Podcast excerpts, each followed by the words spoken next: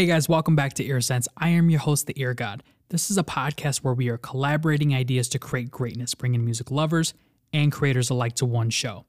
I like to roll with the punches and try to give you a different flavor with each episode, whether I'm doing interviews, breaking down a mix that I've recently worked on, or giving you some insight in what I have learned through my journey in this creative life. We got a lot of fun topics to cover today, so let's get into it.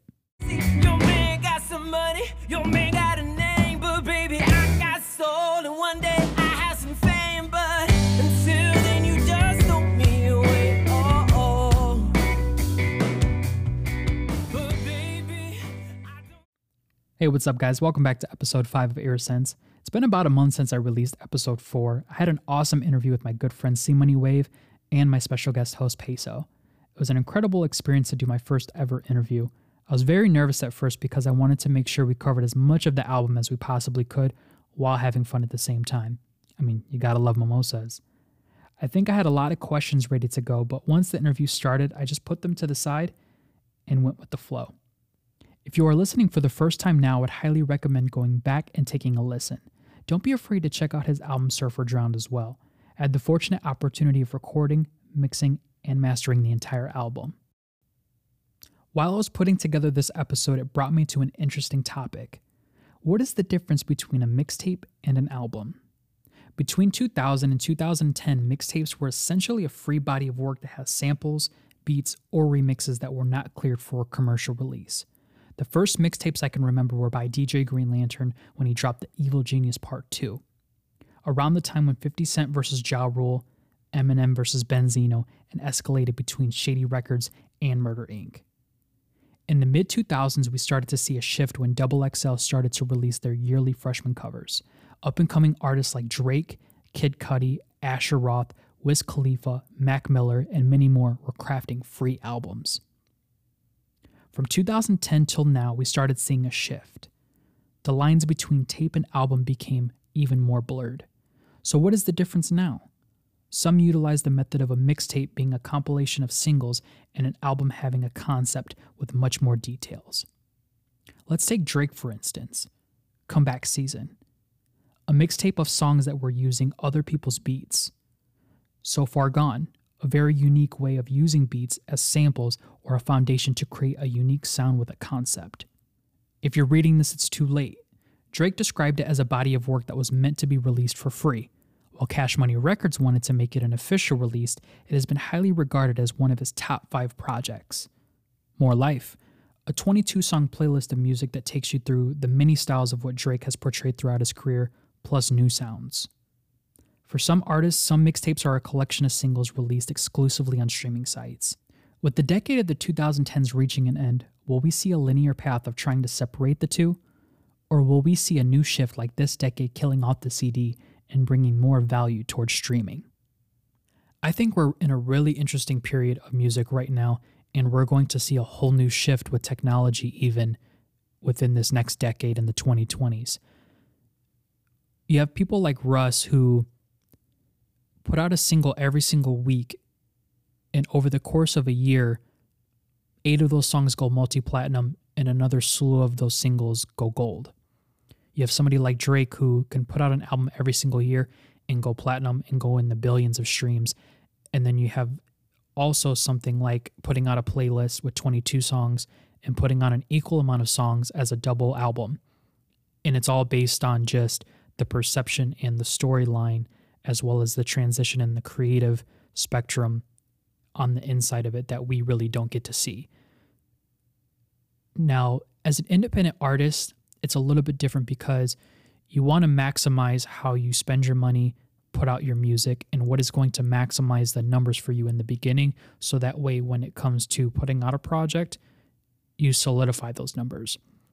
Now, that's a little bit different for every artist because certain artists that I work with love putting out projects. There's something about working on a project from start to finish and having a body of work that you can put out, share with the world that has a story, a concept, uh, a way of your show that you put on because you can perform all those single songs in one show and even the merch because that has the more visual aspect of your project. Now, when it comes to singles, those are going to be the things that are very spontaneous, it's very instant, and those have a very short shelf life in terms of how popular they can get in a specific amount of period of time. Typically, when I work with artists and I recommend them putting out a single, to me, your run of a single is going to be about 90 days. So, to me, every 90 days, you should be putting out a new single and putting money into marketing, as well as maybe doing some video, if not some sort of content that's going to push your music forward. If you're going to do an EP, to me, five to six songs is a really great number because you get to showcase different styles of your artistry, and that's going to widen your audience to different styles of people that want or may just be interested in your music. To me, singles are going to be the ones that are going to drive the most depth. And then to me, to be honest with you, if you're putting out anything more than eight songs, that's an album to me. That's going to be the thing that you're going to serve your core fan base of how many consistent amount of people go to listen to your music or go to check out your content. If you go back to the 90s and you take a listen to Reasonable Doubt and you see different interviews that Jay Z had done on why he made that album, you will hear him say in multiple interviews that he really put that album for the people that live in Brooklyn, that lived in Marcy projects, that lived the same style of life that he did. That was for them. But it just so happens to be that that was a universal feeling that a lot of people felt and it grew more than what the intention was. And I think that's where artists need to really understand the psychology of music listeners and even social media nowadays that TikTok, Snapchat, Instagram stories, and even Twitter, how things can go viral so easily that that is a, essentially now a really creative tool to be able to tell your story in a micro level to eventually lead into macro results in given time. A lot of people are not patient enough to be able to play the waiting game and say, you know what, let me put out a handful of singles that is going to get me to point A to point B and then put out an EP from point B to point E. And then eventually, if you do that enough times where you get your first thousand, 5,000, 10,000, if not 100,000 followers that are consistently listening to your music, those are going to be the people that you can maximize putting out an album and then not only maximizing your artistry, you're maximizing your results in numbers. Here's my prediction of what's going to happen in the 2020s. The quality of music is getting higher and cheaper no matter what. So it is going to be our job to figure out more creative ways to release it than it is the actual music itself. But if we can find a way to bridge the gap into having high quality, substantial music, then I think we're going to have a huge renaissance in the artists that are going to be coming out in the next 10 years. I'm turning corners in the Ghibli with the red guts. The best products on the street, place your bets up. I've been on, so don't never tell me next up. Mama taught me head high when my chest up.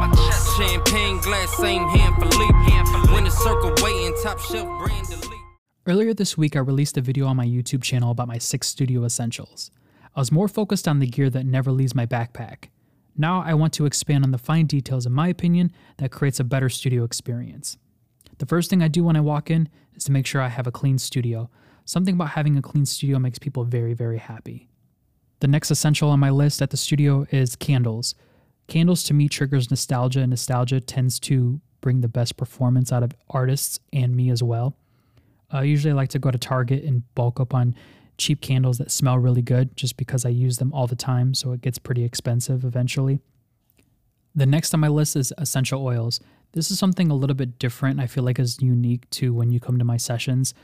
Um, I like to use a diffuser, and I diffuse different types of oils depending on the session and depending on how I feel. One of my favorite ones I like to use is one called Brain Power. It's a mixture of different oils that gets rid of brain fog and enhances creativity. Uh, even different clients that I've subtly used it, they have actually noticed a big difference when it comes to them creating and they feel much more comfortable in the studio. So they usually like to request it, uh, but I always have to tell them it's really expensive. So if you can, pitch in for it and I'll be able to keep bringing it to the studio. The next on my list is snacks. Um, I try to have some sort of trail mix or pretzels. Uh, when it comes to the studio, a lot of people like to go out and have smoke breaks or uh, like to grab a drink and something things like that. But usually I'll try to keep a healthy alternative where they can keep working and they can stay focused. One of the last things I like to have in the studio usually is like a lighter or joint papers, or sometimes I'll have a couple of blunts at the studio just in case where a client comes in and they forget an essential item when it comes to their ritual. And instead of having them go out of their way, go to a gas station, takes them 15 minutes, come back, and then finally get into the session. And before you know it, a half hour has passed, and that's eating up time that they could be spending on working. Uh, usually, I like to cut that time out just being prepared, and it really just brings an overall experience, and people feel really comfortable when you become the clutch man. Live my life. Every other night, a bad bitch, she undressed. Used to cry to sleep, now day I count checks. Life's so blessed when I learn So, this next segment is going to be for my producers and my engineers. We're just going to geek out for a little bit. I'm going to give you a rundown some of the gear that I like to use for production, some of the plugins that I like to use for engineering, and my DAW of choice. So, to start off, my DAW of choice is going to be Pro Tools for recording, mixing, and mastering. And for uh, for production, I like to use Maschine 2. So with Pro Tools, I started learning that while I was at Full Sail. It was one of the first programs I really learned how to master and really haven't expanded much out of that besides Maschine. Uh, this is how I think of it because people always ask me what program should they start using or which one is better. To me, not one is really better than the other. It just depends on what you're doing and what you feel comfortable with using and what's easy for you to learn how to understand. Um, this is how I see it Logic, FL Studio, Ableton, even Maschine as well. To me, those are tools on a wall in your garage. Pro Tools to me is the actual work desk that you're working on. Every other DAW besides Pro Tools has all these different things that makes it unique where people want to use that. Pro Tools is one of those things that it really has nothing to offer in terms of production skill or making your mixes sound better. To me, it's what you implement into it, like the plugins that you use, the VT, the VSTs that you use, or the way that you record and style of editing or how you mix. So to me, that is literally the workbench and where you put your tools at. So if you're a Logic user or you're an Ableton user, it's really easy to transfer all those creative tools that you majority do in Logic, but you do kind of the finishing touches in Pro Tools. That's how I usually see it. Now, when it comes to production, I love using Maschine because I love Maschine Studio. I have the Maschine Studio controller and the Komplete A49, which is the first generation 49 keyboard controller before they came out with the S series.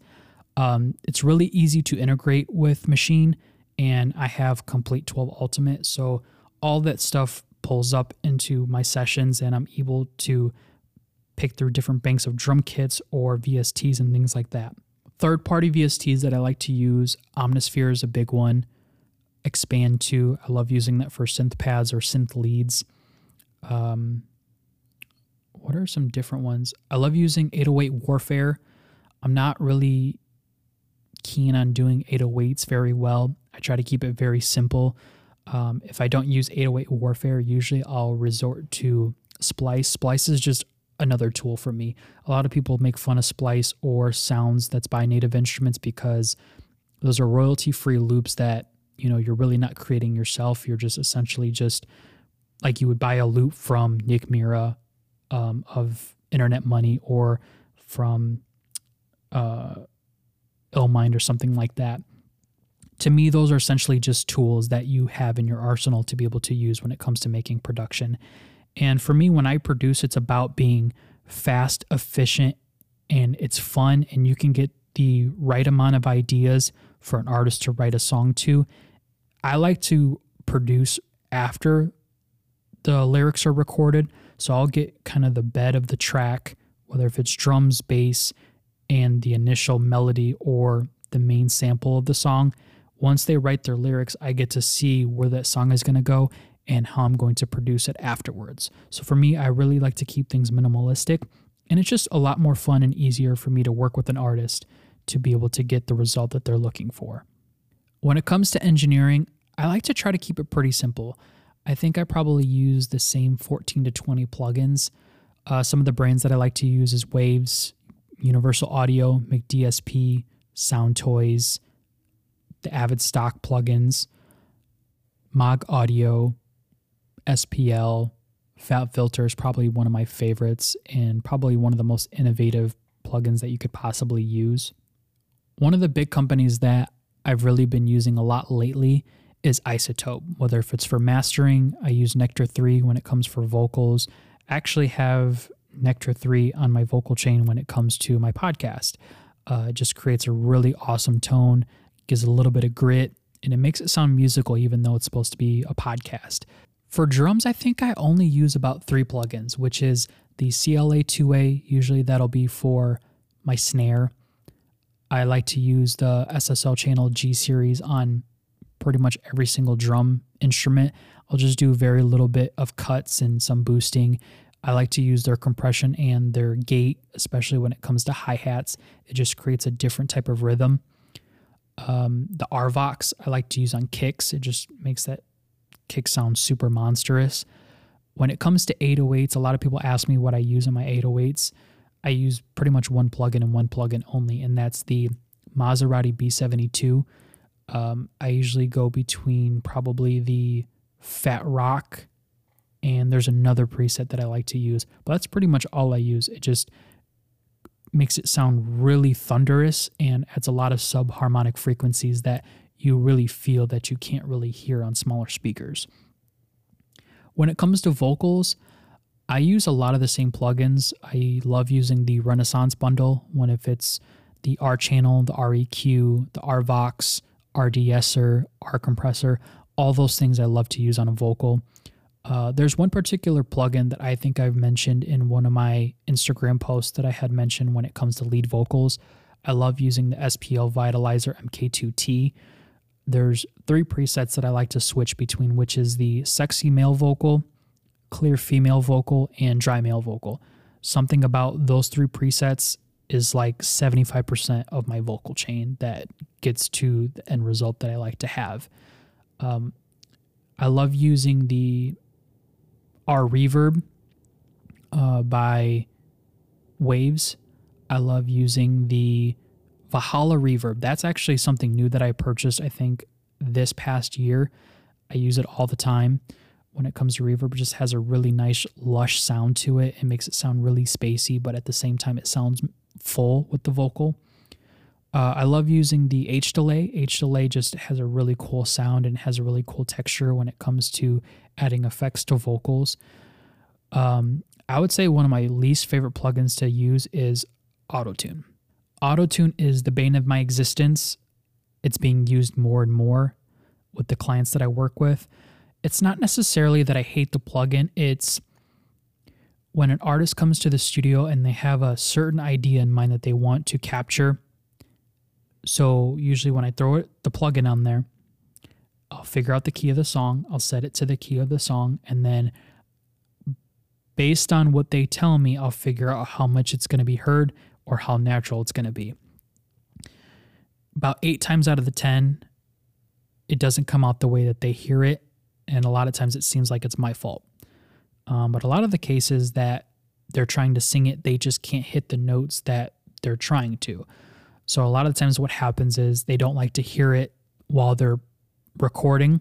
So they like to do it after the fact. What happens is if you don't hit the right notes, then you have to physically move those notes to the right spaces, and that usually takes up a lot of time. What happens is people will book a two hour session, want to do an auto tune based song, and they'll spend an hour and 59 minutes trying to record it just perfect for you to try to tune it, and you only have one minute left in your session. So, a lot of times I usually get the short end of the stick of knowing how to use it quickly and get the result that the artist is looking for. So a lot of times I'm always asking questions to some of the different engineers that really know how to use it and how to get the best out of the artist using it. But it's just one of those things that it is my weakness. It's not one of my strong suits. Hopefully within 2020 and 2021 I can make it one of my strengths and I can just use it with ease and know how to work with an artist with it. Um, but it's just one of those things that it's always been a weak spot for me. So if there's anybody that really knows extensively about autotune and knows how to use it well and work with an artist, if you want to come to the studio and show me how, I would be glad for you to do that because that's going to help me and most definitely I will let you come to the studio and do whatever you want and we can cook up something really really fire. Um, so that's really a lot of the gear that I use. That's a lot of the plugins that I use. I am pretty simple. I try not to be too overly complicated. To me, when it comes to creating, it's about being fast, it's easy, and you're having fun.